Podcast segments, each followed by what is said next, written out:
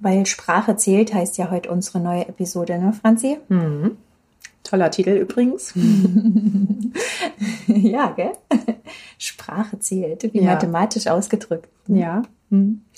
Ja, und ähm, aber wenn man sich das mal jetzt so überlegt, weil Sprache zählt, wenn man es jetzt mal rumdreht und sagt, "Mm, kennst du das eigentlich so ein bisschen? Manche Menschen sagen ja so über sich, sie sind eher so der sprachbegabte Typ. Mhm. Oder eher mathematisch begabt. Ne? Mhm. Aber irgendwie entweder immer nur das eine oder das andere. Aber selten sieht man sich auch in beiden Feldern zu Hause. Irgendwie. Ja, das, man darf es ja nicht übertreiben. Ne? Du kannst nicht alles können. Nein, nein. Nein, nein, nein. Das geht nicht. Also entweder die Sprache oder die Mathematik. Genau. Aber beides geht nicht. Also das ist eine, eine typische Sichtweise irgendwie, ne? Ja, dass oder? man denkt, man hat eher ein sprachliches Talent oder ein mathematisches. Genau, aber ist das eigentlich so? Ja, denkt, überlegt jetzt mal selber. Geht mal kritisch mit dieser Haltung um.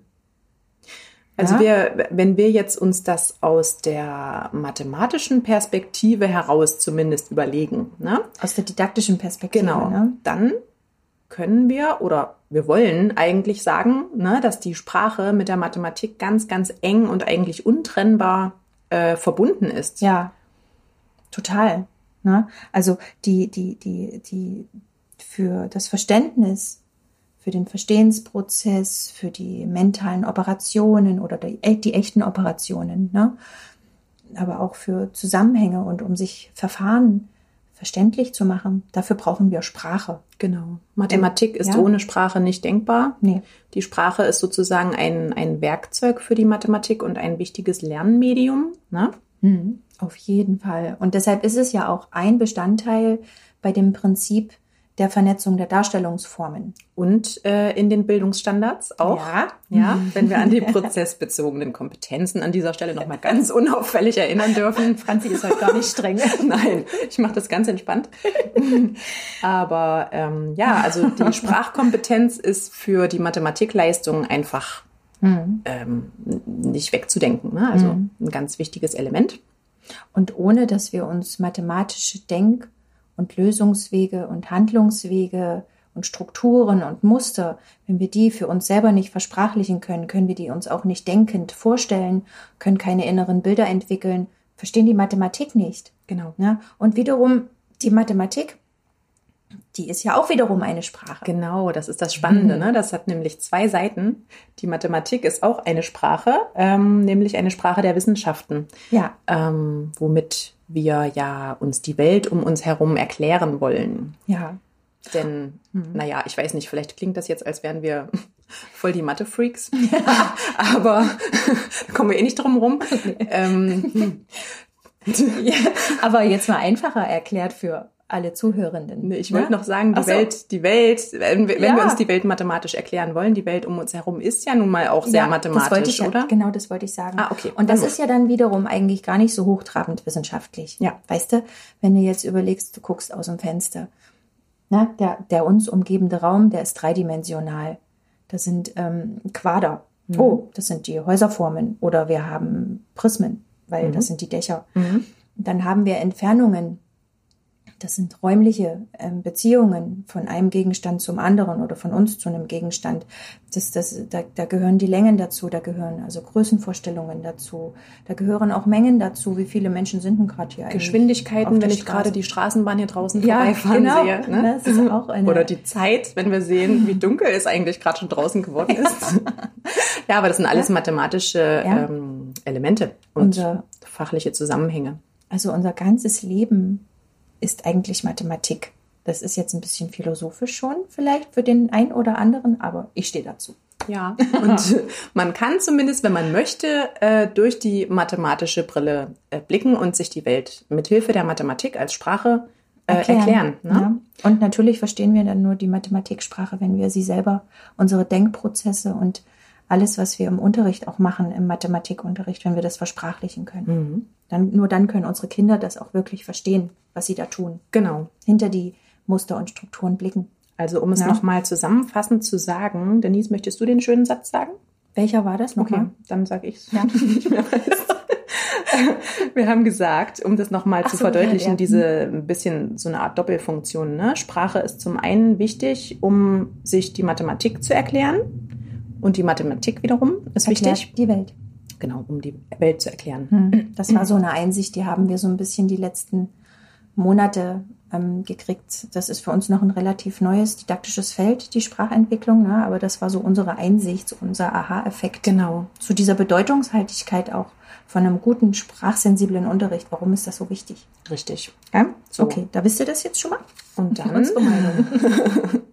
wollen wir mal von unserer Meinung und dieser ja, Begründung, warum das Thema wichtig ist, zum konkreten unterrichtlichen Beispiel kommen, oder? Ja, damit ihr eben auch ein bisschen versteht, worauf läuft es jetzt eigentlich hinaus. Ja, was wollen die ja? jetzt eigentlich gerade von, von, mir? ähm, und zwar, wenn ihr euch die Illustration anschaut, da seht ihr ja ganz viele bunte Blasen, könnte man sagen, oder? Mhm. Mhm. Naja, so, na, wir haben ja da so ein bisschen an ein naja, wollen wir es sagen? Wir sagen ja. es. Ist eben, wir, wir sprechen gerne in Bildern. Mhm. Ne? Und wir haben uns überlegt, dass die Kinder in ein Sprachbad eintauchen. Genau. Und hier in diesen Seifenblasen sind ganz viele wichtige Wörter drin, die die Kinder brauchen oder auch Wortgruppen, die die Kinder brauchen, um sich mathematische Phänomene oder Einsichten oder Denkweisen erklären zu können, ne, indem sie die Blasen so auch miteinander verbinden. In dem Falle jetzt hier bezogen auf, ähm, auf die ganz konkrete Aufgabe, die die Kinder hier lösen, die wir euch auch gleich im Folgenden noch erklären werden. Na, aber generell kann man sagen, für einen sprachfördernden Mathematikunterricht ist es wichtig, die Kinder in so ein reichhaltiges Sprachbad ähm, zu versetzen und ihnen die Möglichkeit mhm. zu geben, da ähm, ja ihr Wissen, was aus einzelnen Sprachbausteinen sozusagen oder Sprachblasen ja. in diesem Bild gesprochen Richtig besteht, gesprochen. Ähm, dass sie das miteinander auch vernetzen können. Genau. Na? Okay, so und jetzt, jetzt fangen wir mal an und wollen mal einen Ausschnitt aus diesem Sprachbad euch mal exemplarisch vorstellen anhand einer Aufgabe. Mhm. Das ist natürlich nur ein Ausschnitt. Das genau. dieses Sprachbad ist riesengroß, ja, unendlich groß. Und es gibt auch unzählig viele, also unzählig viele vielleicht nicht, aber wahnsinnig viele Möglichkeiten, äh, auch die ja. Aufgabe, die wir euch jetzt gleich erklären, ähm, noch zu erweitern ne? Hm, und anzugehen auch. Aber ne? wir wollen natürlich, um das Ganze fassbar zu machen äh, und den zeitlichen Rahmen nicht zu sprengen, das ganz konkret und kurz fassen. Wir versuchen wir es versuchen zumindest. Es. Ihr kennt uns ja inzwischen. Es gelingt uns manchmal besser, manchmal, manchmal weniger. ähm, okay. Okay. Also, die also, Aufgabe. Ne? Es geht hier, das haben wir euch ja in der Brücke schon erzählt, im Vorfeld äh, um die Würfelbauwerke. Und das seht ihr auch auf dem Bild, wenn ihr da drauf schaut. Genau. Ne? Aber hier ist das hantieren. Bild ein bisschen anders oder besser gesagt erweitert zu, im Vergleich zur, zum Bild der ersten Episode. Ja, der, ja? Äh, also das Kind auf der linken Seite wird euch an die erste Episode erinnern mhm. und jetzt ist es hier eben noch erweitert worden, genau. Ähm, und die Aufgabe, an der die Kinder hier sozusagen gerade arbeiten, lautet, ähm, beschreibe einem anderen Kind, wie du dein Würfelgebäude bauen kannst ähm, beschreibe das so gut, dass das andere Kind ähm, das Würfelgebäude nachbauen kann, ohne dass es dein Würfelgebäude sieht. Ja. Oder? Also es nochmal besser erklären? Ja, also sozusagen, ihr stellt euch vor, da ist ein Sichtschutz davor, dazwischen den Kindern muss nicht unbedingt sein. Wir haben es jetzt für die Illustration gemacht, ne? Mhm. Dass also das eine Kind, hier in dem Fall das rechte Kind, hat schon ein fertiges Würfelgebäude vor sich stehen. Das ist schon fertig gebaut auf der Bauunterlage. Und das Kind muss jetzt dem Kind, was gegenüber sitzt und was das fertig gebaute Würfelgebäude eben nicht sieht, mhm. ähm, so versprachlichen, dass es den Bauprozess nachvollziehen, nachvollziehen kann. kann. Mhm. Und dass es das stückweise handelnd, handelnd kann, nachbauen kann. Ne? Mhm. Und, das, und dieses nachbauende Kind bekommt von dem beschreibenden Kind, muss es eben sehr präzise Handlungsanweisungen bekommen. Und das ist sprachlich eine unglaubliche Anforderung. Also ja. nicht nur sprachlich gesehen, ne? auch wenn wir jetzt an die Raumvorstellung im ja. Allgemeinen denken. Raumbegriffe und ja. alles, ne? Ja. räumliche Vorstellungskraft, das Operieren im Raum mit solchen räumlichen Gebilden, das hat ein sehr hohes Anforderungspotenzial. Genau. Ne? Und dann könnt ihr euch wahrscheinlich vorstellen, wenn ihr euch jetzt in, in die Lage der Kinder hineinversetzt. Oh, das ist schon, na, da gehört was dazu. Ja, ihr könnt ja vielleicht ja. wirklich mal euch ähm, das Gebäude anschauen, mhm. das ähm, das Kind auf der rechten Seite vor sich hat und mal überlegen, ja, okay, wie, mhm. wie würde ich denn jetzt dieses Gebäude jemandem beschreiben und versprachlichen, der es nicht sehen kann, ähm, sodass er eine ganz, ganz konkrete Vorstellung dann davon gewinnen mhm. kann. Ja, das ist wirklich nicht so leicht. Mhm. Also was brauche ich dafür? Was braucht es alles, um diesen Bauprozess eindeutig und genau nachvollziehbar, nachbaubar ist? Ja, ja, um das nachbauen zu können, genau. Und da haben wir schon überlegt, da gehört schon ein bisschen Vorarbeit dazu. Ja. Ne? Also man kann jetzt nicht sagen, so, ich gebe euch jetzt diese Aufgabe und ihr macht das schon. Das klappt. Ah.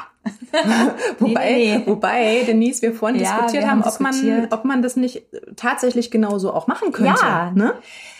Genau, und da haben wir gedacht, ja, warum nicht? Weil eigentlich in dem Moment, wenn die Kinder das mal machen und eben mal wir sagen es jetzt mal in Anführungsstrichen, ein Misserfolgserlebnis hatten, dass es eben nicht so leicht klappt. Weil sie eben bestimmte Dinge vielleicht noch nicht präzise genug versprachlichen können, weil ihnen ja. vielleicht bestimmte Begriffe fehlen oder ja. sie noch nicht so strukturiert im Kopf das Ganze mhm. ähm, vornehmen können. Ne? Ja dass die eben merken, okay, das ist wirklich eine problemhaltige Aufgabe. Und das Gebäude, was am Ende gebaut wurde, sieht gar nicht aus wie das, was ich eigentlich beschrieben habe. Was ist denn jetzt hier passiert? Was ist hier passiert? ja. Na, und da haben wir uns überlegt, was könnte man da machen?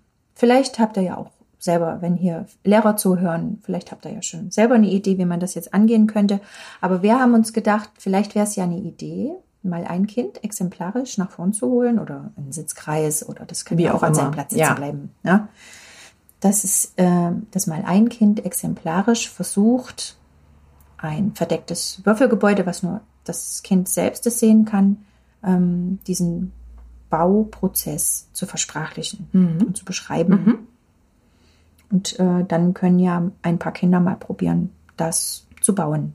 Genau. Mit, ja. mit Hilfe dieser Anweisung. Wir haben uns zwei ja. verschiedene Varianten sogar ja. überlegt. Zum einen mhm. ähm, könnte man sagen, ein Kind versprachlicht ähm, den Bauprozess und alle anderen Kinder haben jetzt die Möglichkeit, das ähm, sozusagen handelnd nachzuvollziehen und dieses Gebäude mhm. zu bauen, so wie sie eben die Versprachlichung verstehen. Ja. Oder aber man sagt, okay, ähm, nicht alle bauen, sondern nur ein oder zwei Kinder oder mhm. wie auch immer und die anderen sind die Beobachter. Ne? Ja, und da, äh, da wird es eigentlich noch spannender, weil da geht die Metakognition los. Ne? Genau. Also dieser Prozess, ich beobachte von außen einen Lernprozess. Ne? Ich gucke drauf, was braucht es. Also die Kinder bräuchten dann natürlich ähm, Beobachtungsaufträge. Ja. Ne? Mhm. Was fällt dir auf? An welchen Stellen? Ähm, wo hat noch Information ja, gefehlt? Genau. Na? Ne? Welche Information hätte vielleicht geholfen? Welche Worte oder welche Sätze hätten geholfen? Mhm. Oder, oder wo war es auch schon gut gelungen? Mhm. Was hat geholfen? Ja, also welche Information klar. war auch hilfreich? Um positiv das zu betonen, definitiv. Ja. Und immer natürlich diese W-Fragen, diese offenen Fragen. Ne? Also nicht, hat dir das jetzt was gebracht, die Beschreibung? Äh, ja, nee. Sondern wir wollen ja wirklich äh, in den Diskurs gehen mit genau. den Kindern und die Kinder sollen nachdenken. Und was wir auch noch gesagt haben, also weil du ja gerade gesagt hast, es ist ganz, ganz wichtig, dass man gemeinsam reflektiert und mhm. eben metakognitiv da nochmal drauf schaut. Es wäre auch eine Möglichkeit, dass ähm, in dem Prozess sozusagen, während das Kind ähm, seinen Bauvorgang versprachlicht, die Lehrerin vielleicht ne, sagt, ich, äh, ich schreibe jetzt mal das Gesprochene mit ja, also dass man, dass man ähm, dass sozusagen, das festhält, genau, dass man danach ähm, noch mal ganz klar nachvollziehen kann. Okay, was hat denn das Kind jetzt eigentlich genau gesagt und wie habt ihr das verstanden? Mhm. Welche Worte hätten jetzt an genau konkret dieser Stelle vielleicht noch geholfen oder so? Oder ja? wo hätte man noch etwas weglassen können? Ja. Wo, wo gab es zu viel Information? Also einfach, dass es mhm. präzise ist. Ja, ja, genau. Und dann, was auch geht, ist, dass man äh, sagt, okay, die Lehrerin schreibt mit Mhm. Eine andere Variante ist auch zu sagen, ja, viele Kinder haben ja auch schon ein Handy oder die Lehrerin hat ein Handy oder es gibt oder vielleicht es gibt ein Tablet Laptop oder was ja. auch immer. Ne? Im Zuge der Digitalisierung hoffen wir ja, ja dass es da die Schulen jetzt, jetzt, auch bald aufgerüstet total werden. digitalisiert ne? unterwegs. und dass äh, die, die Kinder dann mal die Möglichkeit haben, mithilfe von so einer Aufnahmefunktion eine Audiodatei zu erstellen über ihr gesprochenes Wort. Warum nicht? Ne? Warum Geht auch, nicht? Ist auch möglich. Ne? Ja, Wenn man es, ja, Mhm. Ja, das führt jetzt zu weit, ne? aber man könnte jetzt diskutieren und abwägen und sagen, okay, wenn man, wenn einer jetzt ähm, das Gesprochene mitschreibt, mhm. dann hat man es nochmal visualisiert auch. Mhm. Andererseits können wir es aber eben auch nochmal hören ja. und später schreiben, weil wenn ich mir jetzt vorstelle, so ein Zweitklässler, Anfang zweite Klasse vielleicht mhm. oder sogar Ende erste. Mhm. Man könnte das theoretisch auch schon am Ende der ersten machen. Ja, finde ne? ich auch. Klasse. Und ähm, dann, ähm, dann ist dieser, der, der, die, die, die, dieser Verschriftlichungsprozess bei den Kindern von der Feinmotorik ist noch höchst anspruchsvoll. Natürlich. Von der Rechtschriftlichkeit. Und ne, äh, Eltern, die zuhören, wissen, was wir meinen, und mhm. aber auch Lehrer. Ne? Na klar. Und ähm, das bremst natürlich dann auch in, in, diesem mathematischen Lösungs Denksprachprozess aus, weil man sich so sehr auf das Schreiben konzentriert. kognitive Leistungen ja. beansprucht. Ja. Deswegen könnte es die Lehrerin übernehmen oder mhm. der Lehrer. Ja. Ne? Oder, oder man macht eben eine Audiodatei, ja, was wirklich also, hilfreich wäre in dem Fall. Genau. Ne? Kann man so ja jetzt, abwägen. Jetzt, jetzt haben wir, sind wir abgeschweift. Ne? Aber was auch eine Idee wäre, wäre diese Impulsfragen für die Beobachter. Das hatten wir ja auch noch überlegt, in Form einer Stationsarbeit zu machen. Auf jedem Tisch liegt eine Frage. Zum Beispiel, was ist dir aufgefallen? Mhm. Oder welche Informationen haben dir geholfen? Mhm. Oder noch ein Tisch, welche Informationen haben dir gefehlt? Man kann das auch in Form eines, wie hieß es, Museumscafés World, World Cafés machen. Ja. Genau. Also, Aber das sind alles klar. mögliche Methoden. Ne? Das könnt ihr euch selber überlegen. Ja, das ist ja ganz offen. Ne? Das sind jetzt einfach nur Impulse. Man kann das auch einfach gemeinsam im Klassengespräch.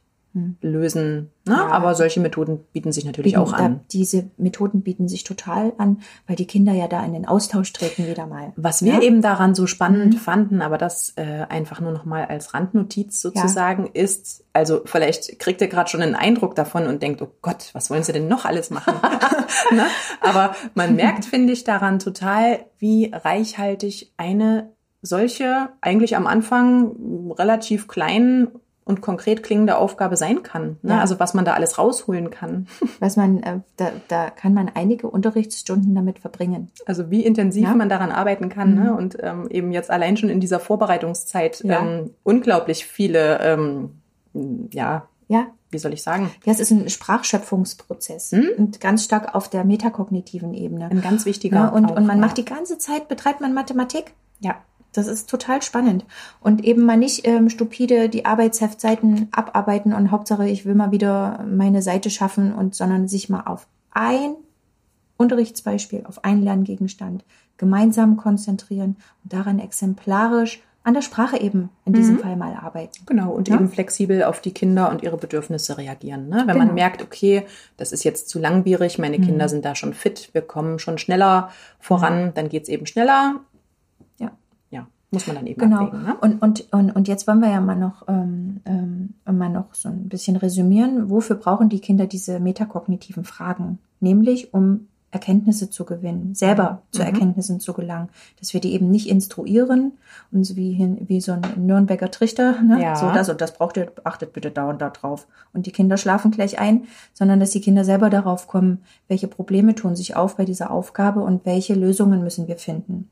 Und dann werden die Kinder merken, okay, wir müssen wahrscheinlich irgendwie auf einem Plakat mhm, oder einem Flipchartpapier genau. oder auf irgendeinem Zettel in irgendeiner Art und Weise Wörter festhalten, die wir für den Versprachlichungsprozess brauchen. Wörter und äh, Satzmuster, Satzmodelle. Mhm. Also wir haben gesagt, man erstellt eigentlich einen Wortspeicher und einen Satzspeicher. Satzspeicher. Ja, am Anfang mhm. lieber erstmal noch mehr vorgeben, tatsächlich mhm. vielleicht auch wirklich schon Sätze vorgeben, ne?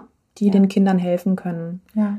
Und ähm. ihr seht diese, diesen Wortspeicher hier ein bisschen zart in diesen ja. Blasen drin. Ne? Das sind so ein paar Beispiele, genau. Links daneben Würfel, Bauunterlage. Also welche Wörter brauchen wir? Ne? Und dann kommen wir aber schon in den nächsten Schritt, nämlich, dass wir gemerkt haben, die Kinder müssen Kriterien für eine gelungene Bauanleitung finden. Und dafür ist eben ja. dieses gemeinsame Reflektieren so wichtig, so wichtig. Ne? dass man eben auch mal guckt, okay, was, was braucht denn eine gute Bauanleitung? Mhm. Ne? Und da ist ein ganz wichtiger Punkt, Der dass man sich ne? vielleicht erstmal überlegt, wo ist eigentlich mein Startpunkt? Ne? Mhm. Also wo soll eigentlich die, mhm. also das Gebäude beginnen? Mit welchem, wo lege ich meinen ersten Stein, mhm. meinen ersten mhm. Würfel hin? Mhm. An welchen Ort? Ja. Und vor allen Dingen ist in dem Falle, sobald das Kind eine Bauanleitung formuliert, ist von allergrößter Wichtigkeit, dass es sich in die Situation des Zuhörenden begibt. Oh ja, und das ist, oh, das ist wirklich eine große. Das ist ein hohes pädagogisches Lernziel auch. Nicht nur ja, ein mathematisches. Der ja? Perspektivwechsel. Der Perspektivwechsel, Empathie. Mhm. Was braucht mein zuhörender Partner jetzt eigentlich an Anweisungen, um das korrekt ausführen zu können? Mhm. Ne? Und da wird eben überlegt, naja, dann gucke ich eben vielleicht auch, dass ich langsam und deutlich spreche, Mhm. dass ich zuhörbar spreche. Ja, dass Ja. ich vielleicht auch äh, damit beginne zu sagen, aus wie vielen Würfeln besteht mein Gebäude eigentlich, dass der Mhm. Zuhörer ähm, und der Nachbauende auch erstmal einen Eindruck davon bekommt, wie komplex soll denn dieses Gebäude jetzt hier werden. Genau. Ne? Und dass, ähm, dass man dann anfängt, okay, das ist ja eigentlich so eine Art Schrittfolge, Mhm. eine Nach- und Nachbeschreibung. Ne? Und dann brauchen wir so Wörter wie zuerst, Ja, dann, danach. als letztes, Genau. wenn es dann Ja. vollbracht ist. Und das sind alles Wörter, die gehören in so einen Wortspeicher rein, Mhm. aber auch vielleicht in so eine kleine Bau, Bauanleitungsstruktur. Das könnt ihr euch ja selber überlegen, wie ihr das, wie ihr das irgendwie auf Merkplakaten oder wo auch immer festhaltet. Genau. Ne? Und dann eben auch äh, Worte, die die genaue Position beschreiben. Ne? ja Also links daneben, davor, hinter, darauf. Über. Ne? Und da hilft zum Beispiel auch so eine Bauunterlage. Es gibt eine total tolle Bauunterlage von Pikas wieder mal. Mhm, Ja, da ist es Ja, wieder. Die ist so, die Pikas sind super. Danke, Pikas.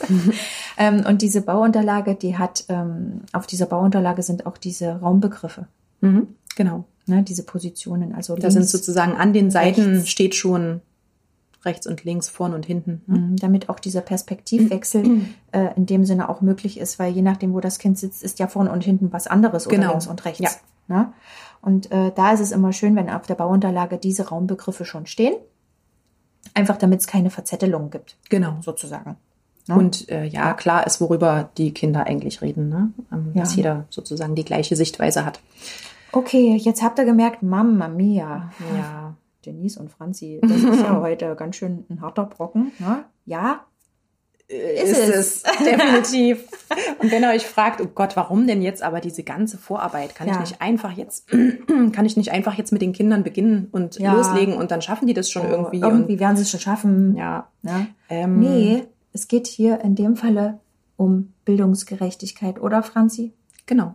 Ne? Und das ist wenn der wir, Punkt. Wenn wir jetzt noch mal aus ein bisschen, ein ganz klein wenig wissenschaftlicherer Sicht äh, wieder auf mh, die Rolle der Sprache Ja. schauen, ne, dann müssen wir nämlich sagen, dass die Sprache eine Doppelfunktion hat. Ja. Ne? Also es gibt sozusagen einmal die kognitive Seite und die kommunikative Seite. Genau. Und die kognitive ist eben erstmal, ich denke für mich selber Genau. und versuche mir Wissen zu erschließen und Probleme zu lösen. Und die kommunikative Seite ist eben aber auch klar, ich spreche ja auch vor allen Dingen, vor allen Dingen Kinder lernen sprechen, damit sie mit anderen reden. Genau. Und eben auch mit anderen gemeinsam denken können. Ja, Ne? ne?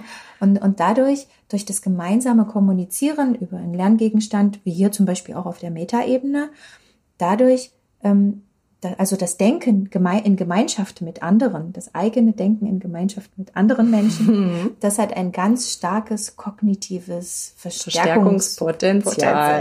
Ja, also, also Das- auf den eigenen Denkprozess wieder.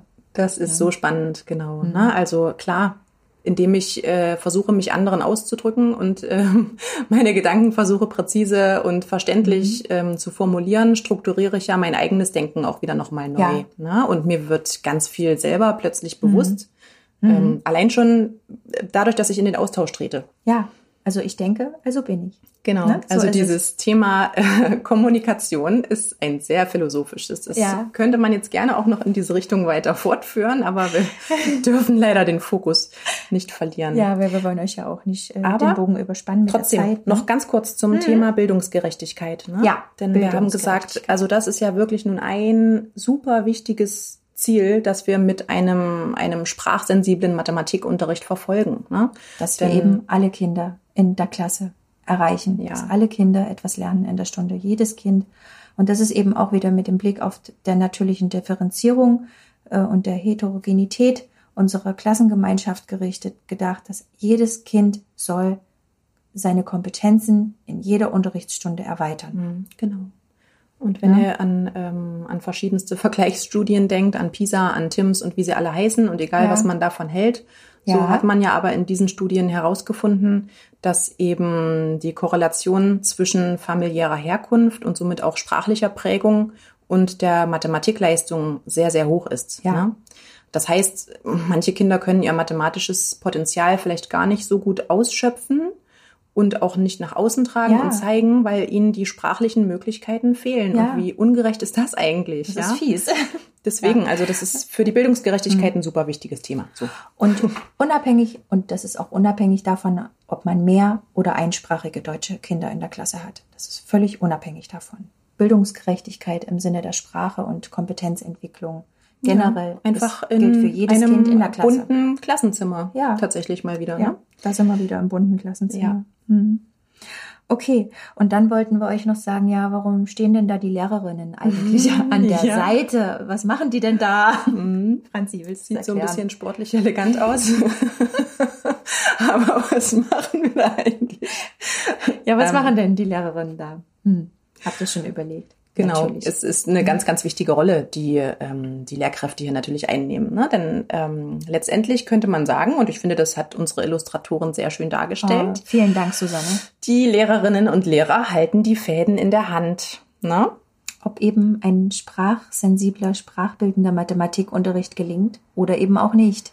Also wir Lehrerinnen und Lehrer sind dafür verantwortlich für einen guten sprachsensiblen Mathematikunterricht. Und klar, ähm, viele Lehrer, die vielleicht auch schon ein paar Jahre jetzt dabei sind, mhm. sich denken, oh mein Gott, was ist das für eine krasse Herausforderung. Unter diesem Aspekt habe ich Unterricht noch gar nicht betrachtet. Jetzt ne? soll ich mir auch jedes Mal oh, vorher noch überlegen, welche ja. sprachlichen Anforderungen mhm. hinter den Aufgaben stecken. Aber ne? ihr werdet merken, wenn ihr, wenn ihr mehr und mehr euren Blick darauf richtet, umso erfolgreicher und wieder freudvoller werdet ihr Unterricht machen, weil ihr merkt, wie ihr die Kinder erreicht. Genau. Ne? Und ähm, diese, ähm, diese einzelnen Sprachelemente sind ja auch, ähm, wie wir vorhin schon angedeutet haben, wie in so einer Art Netz miteinander verbunden. Ne? Und mhm. wir als Lehrpersonen spannen dieses Netz sozusagen auf. Wir stützen das am Anfang noch sehr stark, mhm. indem wir eben viele, viele ähm, Beispiele und Worte und mögliche Satzmuster ähm, reingeben auch, beziehungsweise ja auch gemeinsam mit den Kindern entwickeln. Ne? Erarbeiten, ne? genauso. Wir sind sozusagen die, die, die die Unterstützer, ja. ne? die Moderatoren dieses Lernprozesses. Genau. Die ne? Begleiter. Die Begleiter. Aber Stück für Stück kann man dann, ähm, wenn wir dieses Netz gespannt haben, auch hier und da dann loslassen. Und die mhm. Kinder lernen ja auch, das dann selbst miteinander zu vernetzen. Ne? Genau. Ja. Wunderbar. Und ich würde sagen, jetzt haben wir an sich über die Sprache gesprochen. Ne? Ja. Aber wir wollen natürlich auch noch mit unserer natürlichen Differenzierungsbrille ja. auf das Ganze schauen, denn es steckt so viel Potenzial in dieser einen einzigen Aufgabe. Das wollen wir ja. euch jetzt nun auch nicht wirklich wollen wir nicht vorenthalten. Ja? Wollen wir euch nicht denn vorenthalten. dieses sprachliche Netz, mhm. ähm, was ihr hier seht, genau, das wollen wir jetzt einfach noch mal in diesem dreidimensionalen natürliche Differenzierung, also in, in, diesem natürlichen Differenzierungsraum sehen. Ne? Ja, also in diesem Lernraum, in dem die Kinder laufen. Ne? Wenn ihr euch erinnert an die erste Episode, sie so eine natürliche Differenzierung ist immer sehr nett für alle Kinder, um sie zu erreichen, wenn sie so eine niedrige Eingangsschwelle mhm. hat, ne, dass eben erstmal jedes Kind auch versteht, um was es geht. Ja. Und da haben wir überlegt, wie könnte das hier gut gelingen? Und da wäre eine, eine eigentlich relativ simple Möglichkeit, dass man sagt, ähm, man nimmt nicht die klassischerweise einfarbigen Einheitswürfel. Mhm. Ne, oft sind die ja einfach Holzfarben. Holz. Ja ähm, sondern es gibt die ja auch in verschiedenen Farben. Also dass man entweder sagt, äh, man nimmt sie verschiedenfarbig, in dem Sinne, dass jeder einzelne Würfel eine andere Farbe hat. Ja, also, ne? also dass jeder Würfel farblich von einem anderen Holz, äh, farbigen Würfel abgrenzbar genau, also nicht, nicht verwechseln bitte jetzt hier mit unserer Illustration. Ja, ähm, dass da verschiedene Seiten verschiedene Farben haben. Ne? Genau. Ne? Das meinen wir damit nicht. Genau sondern jeder Würfel hat eine eigene Farbe. Ja, ne? und das würde es den Kindern natürlich schon mal immens erleichtern, mhm. ähm, die Gebäude zu beschreiben. Ja? Oder den, den, den Standort. Den Standort des Gebäudes zu und, beschreiben. Ähm, die Würfel untereinander ja. besser in Beziehung zu setzen auch. Ja. Ne? Dann würde es zum Beispiel eben reichen, zu sagen, lege den roten Würfel rechts neben den grünen. Mhm. Und nicht, äh, dass man sagen muss, lege nun den Würfel in die Mitte Der auf hinteren Reihe. der hinteren Reihe der Bauunterlage. Mhm. Na, das ist schon, äh, man braucht natürlich, wenn man einfarbige Würfel hat, viel mehr Raumbegriffe, viel mehr, ähm, ja auch ähm, diese Relationsbegriffe, was liegt von etwas anderem, wie Mhm. in welcher Lage. Die Würfel sind eben voneinander unterscheidbar und damit können sie spezifischer, also können die Kinder spezifischer noch äh, Bezug nehmen. Ja, ne? und die, die äh, leichter entdecken. Genau. Ne, wo gehören die hin? ja. Na, das wäre eins und dann das Nummerieren. Ja, das genau. Man könnte sagen, okay, farbige Würfel habe ich jetzt nicht. Ähm, man kann auch sagen, man nummeriert die Würfel ne? und jeder Würfel bekommt eben eine, eine eigene Nummer. Zahl, eine eigene Nummer. Ja, Genau. Und dann kann man so nach und nach die Würfel auf das Feld legen und kann dann sagen, und dann ist natürlich Würfel rechts, ja, links neben den Würfel mit der Eins. ja. Ne? Und dann ist natürlich auch ähm, noch die Frage, wie komplex ist denn das Würfelgebäude? Ja. Ne? Und wenn ihr eine niedrige Eingangsschwelle ähm, erschaffen wollt, ist es natürlich naheliegend zu sagen, wir fangen erstmal mit wenigen Würfeln an. Dann Ja. ist es überschaubarer. Genau. Und ja? nicht gleich mit 15. ja, vielleicht erstmal mit äh, vier oder fünf Oder Würfeln oder Es kommt sechs. eben drauf an, wie eure Klasse so drauf ist. Ne? muss Das man gucken. guckt ihr einfach selber. Ne? Denn im Endeffekt ist das Ziel die Weiterentwicklung der Sprache und das ist unabhängig davon, wie viele Würfel man verwendet. Ne? Am Anfang. Hm, Ja, Es ist dann eben noch weniger komplex. genau. Also man braucht ja viel mehr sprachliche Mittel, je mehr Dimensionen ein solches Bauwerk äh, in sich trägt. Ne? Aber Insofern, man kann es sozusagen erstmal ankitzeln mit weniger. genau. Ne? Das meine ich auch gut. Dann Okay. meinen wir das gleiche. Nur das Gleiche, ne? So, und jetzt sind wir bei den White White Walls. Walls. Also viele Wege führen nach Rom. Es gibt viele Lösungswege, Mhm. um diesen, um das Ziel zu erreichen. Genau. Und da Ja. haben wir gesagt, ähm, also es könnte ja zum Beispiel sein, dass ähm, das Kind, das jetzt hier in der Rolle ist, ähm, also in der Rolle des Beschreibens ist sozusagen, Mhm. ne, und ein schon fertiges Bauwerk vor sich sieht, dass es entweder wirklich mental diesen Bauprozess nachvollzieht und sagt, ich beschreibe meinem Gegenüber ähm, den Bauvorgang in meiner Vorstellung. Und nehme sozusagen mental schon den, den als nächsten auszuführenden Bauschritt vorweg. Ja. Ne? Oder? Oder dass es eben sagt, okay, das ist mir zu krass, das ist mir zu schwer. Ich nehme mir eine, eine, eine neue leere Bauunterlage und baue im Beschreibungsprozess sukzessive mit. Mhm, Schritt für Schritt. Dann hat es nochmal die Handlung äh, mit der Versprachlichung verknüpft. Ne? Und kann dadurch auch die Versprachlichung gleich kontrollieren. Ja. Zumindestens was das eigene Verständnis der Versprachlichung betrifft. Gleichzeitig, was Ja. mir jetzt gerade noch einfällt, was wir auch schon besprochen hatten vorhin, Ja. Denise, ähm, ist, dass natürlich auch die Möglichkeit besteht, dass das Kind, das versprachlicht, immer mal zwischen diese Ab äh, über diese Ja, Abtrennung genau. guckt, falls denn eine da ist, Ja, na klar. ähm, um Unbedingt. einfach ne? zu verfolgen, ne? wie, wie, kommen, wie kommt jetzt meine Versprachlichung hier an. Deshalb, also äh, Leute, die jetzt sagen, diese, diese, diese Abdeckung, diesen Sichtschutz, die den kritisch betrachten, da gehen wir total mit. Mhm. Natürlich ähm, ist es, das ist eben so gedacht, dass das beschreibende Kind äh, die Vorstellung haben soll, dass das äh, zuhörende Kind es nicht sehen kann, wie das schon fertig aussieht. Ne? Genau, das wäre schon wichtig, dass es das nicht sieht. Nichtsdestotrotz ist für den Perspektivwechsel und ich nehme mein Gegenüber ernst und äh, nehme es an, so wie es denkt Mhm. und mich versteht, wichtig, dass man schaut, wie reagiert es eigentlich auf mein gesprochenes Wort. Ja, und wo muss ich Ja. vielleicht jetzt doch noch mal eine Erklärung einfügen? Genau. Ne? Das, der Plan ist nicht aufgegangen. Ja, genau. Meine Worte sind nicht so angekommen, wie ich das dachte. Genau. Das kann ja Ne? passieren. Und dann ja. ist es natürlich im Sinne der, des, des Anerkennens des Gegenübers wichtig, dass man sich dann auf ihn einlässt. genau. Ne? Okay, so. Ähm, hatten wir jetzt noch, mal, noch was Nö, bei den White glaube, Doch, das- doch, doch, ja. doch. Genau, Mhm. wir hatten nämlich äh, gesagt, dass es auch zum Beispiel möglich wäre, ähm, wenn man sagt als Kind, ich gehe jetzt strategisch vor und sage, ich ähm, Ja, Ne, ich versprachliche es nicht so, dass ich jetzt eben auf den mittleren Stein noch einen oben darauf lege, sondern sage, ich ähm, baue einen Zweierturm zum Beispiel. Ne? Ja, wie hier in diesem Beispiel, ich, äh, bau, äh, ich baue einen Zweierturm auf die Bauunterlage hinten in der Mitte.